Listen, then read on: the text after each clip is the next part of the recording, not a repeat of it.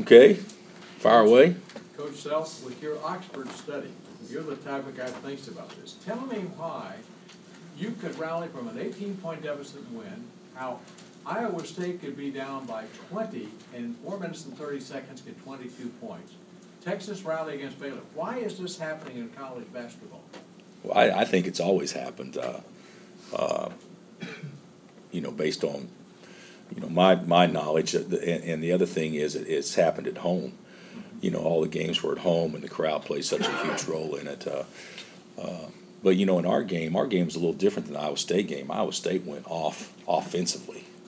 We didn't make any shots. We're down 18 points with 18 or 17 left and didn't make any shots. And so but we did get stops, and we really defended well the second. We didn't do anything the first half, but really defended well and rebounded well the second half. And the crowd got into it, and that's that. I think that at our place, the crowd gives us so much confidence. Our guys, no matter what the situation is, they think that they can somehow pull it out, and they did.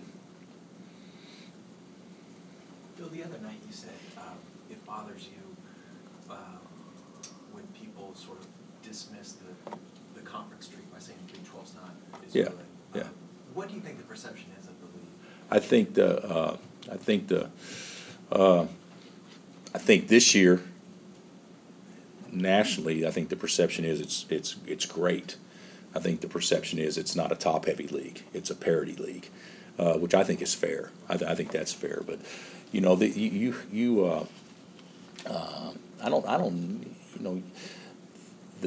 difficulty in our league is that there's only 10 teams. I mean. The reality in some leagues, you may have 14 or 15 teams, and so you have 5 or 6 really, really, really tremendous teams at the top, but you could have 4 or 5 teams that maybe aren't as strong, towards the bottom. And so you don't play everybody twice and that kind of stuff. And, of course, we had an unbalanced league for years when we had 12 in our league. But I think the perception of our league and what the pundits and what ESPN has done as far as promoting our leagues, talking about how strong it is, I think has been very favorable this year. But it's still we're still in the flyover states, and we still don't get the same attention that an ACC or a Big Ten gets, and things like that. So therefore, or the Big East back when it was so good. But I think so much emphasis is put on postseason, which is fair. That I think sometimes the regular season takes a back seat to that, and people a lot of times don't appreciate or don't remember what you do during the 3 months. They just remember what you do the 3 weeks, and I do think that's unfair. I think the postseason is more important. Don't get me wrong, but I think there's no way you can take away from us that we've had a good season. But in order to make it a great season, you got to play well in the postseason. I mean, that goes without saying. So. I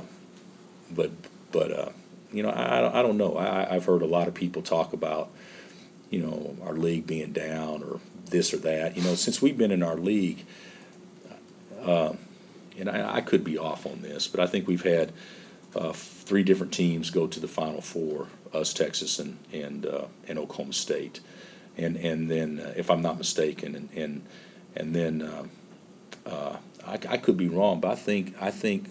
In the league in which we played in it. So when Missouri and A&M was here, I think since we've been here, every school but one had gone to at least a Sweet 16, and like 7 or all but 2 or whatever have gone to the Elite 8 since we've been here, going back. And of course, Missouri went to the Elite 8, K State went to the Elite 8, Oklahoma's been to the Elite 8, A&M went to Sweet 16, Texas Tech goes to Sweet 16, Texas been Final Four. The one school that hadn't was Iowa State, and then they go to the Sweet 16 last year, if I'm not mistaken. So, I mean, everybody has done well. So, I think people must say it must not be a very strong league if the same team's having success every year. I don't know, but certainly, it's been a very competitive league. You've talked about that a lot, about how you can have a good season by winning the league, but have a great season you have to do it. Is that stretch for the conference to? I think so. Well, I don't know. It depends on what your ceiling is as a team. I think if you're a team that was maybe projected to finish 8th in the league, and you you finish fourth and go to the NCAA tournament, you know, it's been a great year. You know, so many people equate to what is great or what is good is based on the end result as opposed to what your ceiling is or what your potential is. And in our situation, if you've got good enough players to win outright or tie for a league championship, then you absolutely have good enough players to go do well in the postseason. So I think with us, you know, winning the league is good, really good. But in order to make it a great year, you got to play well in the postseason. What did you mean when you called the RPI and they said you were two or something? I didn't understand that the other night. No. There was a report on ESPN saying that we played the weakest schedule in our league, and it was polar opposite. We played by far the best schedule in our league over the last 11 years or whatnot. So I called and just got a report on what our strength of schedule was. And I think Chris did too. Chris really handled it and called and got a strength of schedule because the numbers were skewed a little bit because what they compared the numbers with was what was our strength of schedule within the league. And, of course, whoever wins any league, your strength of schedule is lower than the teams that don't win the league because theirs is going to be higher because you don't play because you play them twice and they don't get a chance to play themselves or we don't get a chance to play ourselves to improve our deal. So that it was just a bogus report. That was probably accurate, but it doesn't hold water because every team that wins their league is going to play in their respective league the weakest schedule. If you play everybody, you have to because you don't play yourself, and so that's kind of how that balanced out. What's the latest on Perry's health? You know, he's responding well to treatment, but he's definitely not going to play. But he's responding well to treatment, and we'll just exactly what the doctor said the other day. Hopefully, in a week, we'll know if he can get out there and play. So. Not anything that's been negative whatsoever. So, you know, we'll just have to wait and see. But hopefully by next Tuesday or so, we'll have a better feel on what his status will be for the Big 12 tournament. Do they rate those sprains, how serious they are? Like, is his mild? Or? I don't know the exact determination of the sprain. I just know he's got a sprained knee. So, you know, I don't know what – I do think they do rate him, but I don't know what level it is. Is there anything new on the status of Cliff Alexander? No, nothing. Zero. Status quo. So the chances of him playing on Saturday, from our estimation, based on the little bit of information that we have, would be very slim right now. Coach, obviously this time of year you prefer to be just making some fine-tuning. Yeah, we've got to change everything right now. And you went through this last year with Joel's injury. Does it affect your preparation for the postseason? You know what? I don't know that it'll affect the preparation for the postseason a lot, but it's certainly going to affect how we try to go play well and win Saturday in Norman. You know, we're not going to have Perry, we're probably not going to have Cliff, so you're going down there with three bigs, and Wayne's ankle isn't 100%, so, you know, he's day-to-day, and we'll not practice today and maybe doubtful for tomorrow. So you know, who knows what our team will be going down there. So maybe we'll try to tweak some things and have some fun with it, to be honest, on how we can try to attack them without having, you know, obviously the team that you would normally have and the team that played so well when we played them the first time. Bill, you mentioned the guys going to be out. Frank's played a ton of minutes too. Are you almost thinking about treating this game as maybe not playing your regulars as much as you normally would? I think that we could probably not want to treat it that way and turn out treating it that way, just because if you know, depending on Wayne's situation, you know, Kelly hadn't played a ton of minutes. There won't be anybody that's played a ton of minutes other than Frank. So, but I'm not going to do that with Frank. Frank wants to play. So, if we want to give him some time off, he can rest on Sunday and Monday. But no, I'm not looking at it like that. We're going down to try to win the game without question. What do you think you guys can still play for over the next week in terms of seeding? Or are you thinking about it in those terms? You know what? I don't know that we can really help ourselves. I think we can hurt ourselves. I don't know if we were to, you know, run the table, win out. I don't know if that gets us to a a one. I would think there would have to be a lot of things have to happen with other teams for that to happen. I do believe that if we play well from this point forward, we postured ourselves to be a two without question. And then depending if things don't go well, then could we fall a line or two? Absolutely. So I really, I'm not looking at it. I really hadn't looked at it like that, other than the fact that let's just try to get as healthy as we can be and try to, do some things for this one game to put ourselves in a position to win in Norman. And then, hopefully by next week we'll have our full complement of players back healthy, that's why I don't think we need to change a lot, because I think what we would change today may look totally different by next Tuesday or Wednesday if we have everybody back. But we are kind of in limbo right now. Did you think this game would be really important at one point? When we were down 18 in the second half. So, I thought all along it could come down to the game in Norman. I did. I thought all along it could. I think OU has as good a personnel as anybody in our league, and they were terrific against us up here. I don't know if you remember. We got the big lead, and they played lights out, and then came back and got the lead, and then we made some plays down the stretch. But I think OU's a team that can play and defeat anybody. I really do, so to me, it's still we're playing for a lot. Like what I talked about earlier, we're playing for seed lines and that kind of stuff. So even though it's not as meaningful in the big picture from a conference championship, it's still pretty meaningful to both teams. Coach, having just won your 11th straight Big 12 title, in your mind, do they kind of blend together and you still separate them all pretty well individually? I don't know that I can separate them all. I can remember. I could tell you. I could probably remember key moments in most of the seasons. Where things kind of clicked and things kind of fell together, or things kind of fell apart. The first year that we won the league, we started out 10-0. And didn't finish strong, and allowed somebody else to come back and tie us, allowed OU to come back and tie us. And some years we've been down, 2 games with 5 to play or whatnot. But I will say I'll probably remember this one as much as any of them, because this was more of a grind to win this year. The league was so good, and our talent level's good. Don't get me wrong; it's very, very good. But we're not running out number 1 and number 3. Out of the tunnel, or some other things like that. So for this team to do it in the manner in which they did, I think is pretty special on those kids' part.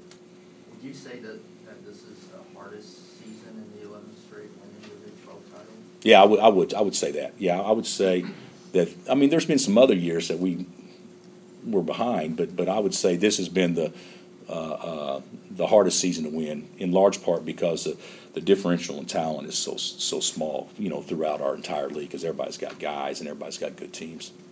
When you have guys like Hunter or Landon, that weren't playing a lot, and had everybody, and then now Landon's had to play multiple minutes, big minutes. Mm-hmm.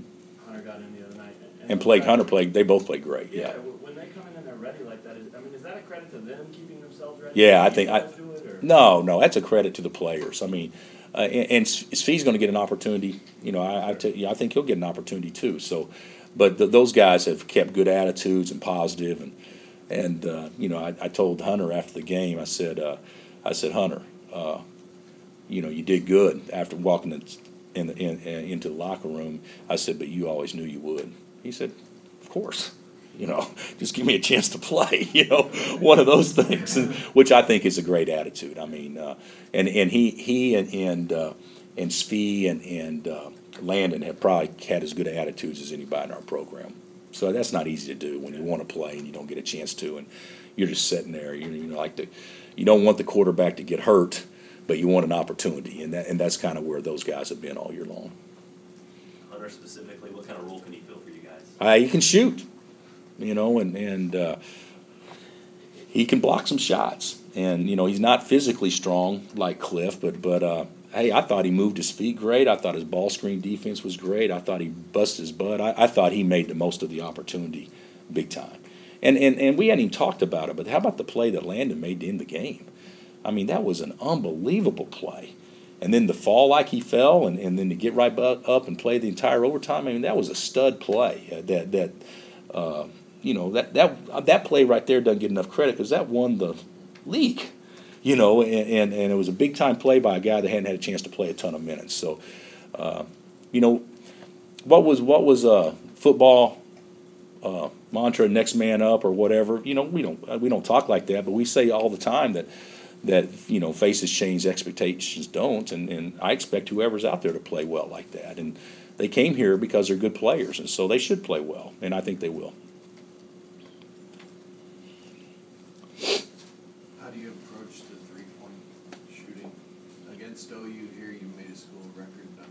How many we make here?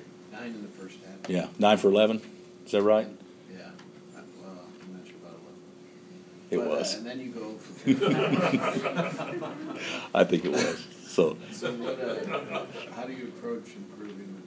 Well, I think what we make, 15 for the game or 14 for the game, something like that. I don't remember. But we're not going down there, hopeful to make that many or wishing to make that many. But I would say this, without an inside post scorer like Perry, although other guys can certainly fill the void, but without his ability to score in tight, I would say it would probably behoove us to make a couple of perimeter shots Saturday. But I won't even talk about it. I never talk about missing shots. All I talk about is taking good ones. So that's how I've always. I mean, that's how I've been. I mean, at least with my team, I'll talk to you guys about. Yeah, we shot it bad or we shot it great. But to me, it's a good or bad shot when it leaves your hand, not if it goes in or not. And if coaches coach that way, in my opinion, over time, you can't coach that way. Well, if you make shots, you play well. If you miss shots, you play bad. I don't think that. I think it's a good or bad shot when it leaves your hand, and what you do behind that is what's most important. So, but I am. I do get it. Teams that make shots have the best chance to win, and we're playing against maybe Iowa State and OU would be the two best shot-making teams in our league, and so certainly we got to play great defense because we don't want to go down there and get in a horse contest because that probably wouldn't be good for us. Brandon, the guy specifically, you want to be good for him to see it go in, Brandon? It'd be great. It'd be great for all our guys. I mean. He and Wayne have shot it so good for a period of time, but since that period of time, they haven't shot it as well. But that's okay too. You got to. I don't know if you. I told Ty Sean when he was here working out with our guys. I said it took you 6 games to make one shot in the NCAA tournament, and we go all the way to the finals. I mean, and he makes his first 3, if I'm not mistaken, with like 3 minutes left in the game. So, to me, it's okay. The thing about it is we beat NC State that same year. We made 3 shots outside of 2 feet for the entire game. But we beat that the other night because I was told we made 0 the other night outside of 3 feet. You got to make shots. You got to have some shot makers. You got to make shots. But the bottom line is we need to get good shots. And if you get good shots, they'll fall. I'm confident in that. Is it a 2-player race for player of the year in the league? You know what? I don't know. I don't think Perry's injury helps him a lot statistically because he obviously took a game off with the West Virginia game, and he was sick too, so he wasn't really effective at all before he got injured because he was sick. But to me, you can make a case for Buddy. Buddy's terrific, without question. And of course, George has had a great year too in Ames. But to me, Perry, what he's done as far as putting us on his back here during conference season, I think speaks volumes to him. And last year, Wiggs did not get it, and I'm not saying that he should have got it, but I was just disappointed that the voting was done before the season was over. When you win the league by 2 games, and he goes for 41 the last game, so. I'm just hopeful that whatever is done, everybody should vote after the season's over, as opposed to doing it prematurely. So, and then if Perry doesn't win it, he doesn't win it. But I think he certainly played himself on the first team without question.